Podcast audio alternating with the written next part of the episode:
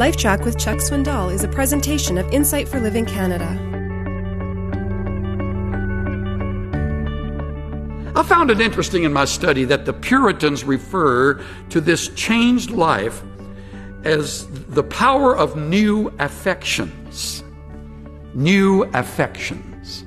Interestingly, they built that thought around a species of the live oak tree that does something very interesting with its leaves.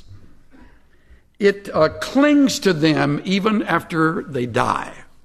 I've been shaking this all yesterday and all today, and the leaves won't come off. This came out of a tree in our front yard. The, the leaves are dead, just dead as they can be. The uh, twig is brittle. There's, there's nothing green in there, just dead, no sap. The sap is holding this branch. It's not in the branch. And, and the, just making sure you're awake there. And then, but these, these leaves won't come off. They, they just won't come off. The ice won't break them off. Snow won't break them off. The gale force winds won't blow them off. Well, how come they come off? Well, that's a great question. It's when new life surges up through this branch that they fall off. They're forced off. Is that good? Oh, I love this kind of thing. And they for it doesn't take a lot to make me excited. Okay, so so up comes this new life, and and when that new life comes up, that ultimately that that leaf will will just drop off because there's a what is it? There is a uh, new affection that comes and removes the old. That's part of the Christian life as grace overwhelms us with respect for God and overwhelmed by His love and grace. We don't want to do them. We want to do good deeds.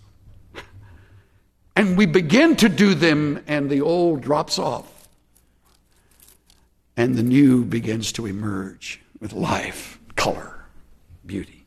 What's the big deal in all of this? Let me give you the big deal. When you truly embrace grace, you don't casually abuse it. When you truly embrace grace, you don't casually abuse it. As a matter of fact, you live your life so grateful and so thrilled with the new life that's come, the new urges and the new surges of life, that a lot of the old stuff that enraptured us at one time doesn't interest us nearly as much.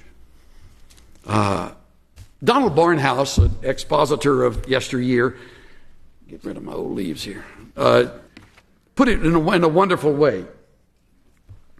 He said, When I was a little boy, I played marbles.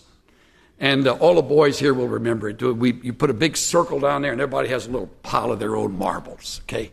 And uh, we would get down and we would we'd we'd thump those marbles across the. And if you knocked a marble out of the circle and you're playing for keeps, you got to keep that marble. And if mama wasn't watching, you bet a penny a marble. so, put mine, you owe me. So, you got a pocket full of pennies and you got marbles. And boy, this is exciting when you're a little kid. And he said, You know, it's a funny thing. As I grew up and I walked by kids later on who were playing marbles, I never thought, I gave that up for God. I've been delivered of marbles. You kids ought to be ashamed of yourself for playing marbles. Said, you know what? I realize I just outgrew it.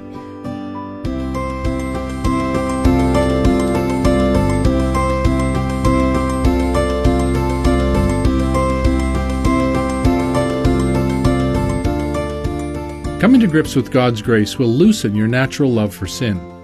Once you've placed your faith in Jesus and experienced His forgiveness, you can say yes to God and be loosed from sin's dominion.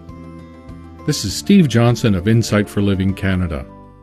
Listen to more of Chuck Swindoll's LifeTrac messages at lifetrac.ca. LifeTrac, where life and truth meet.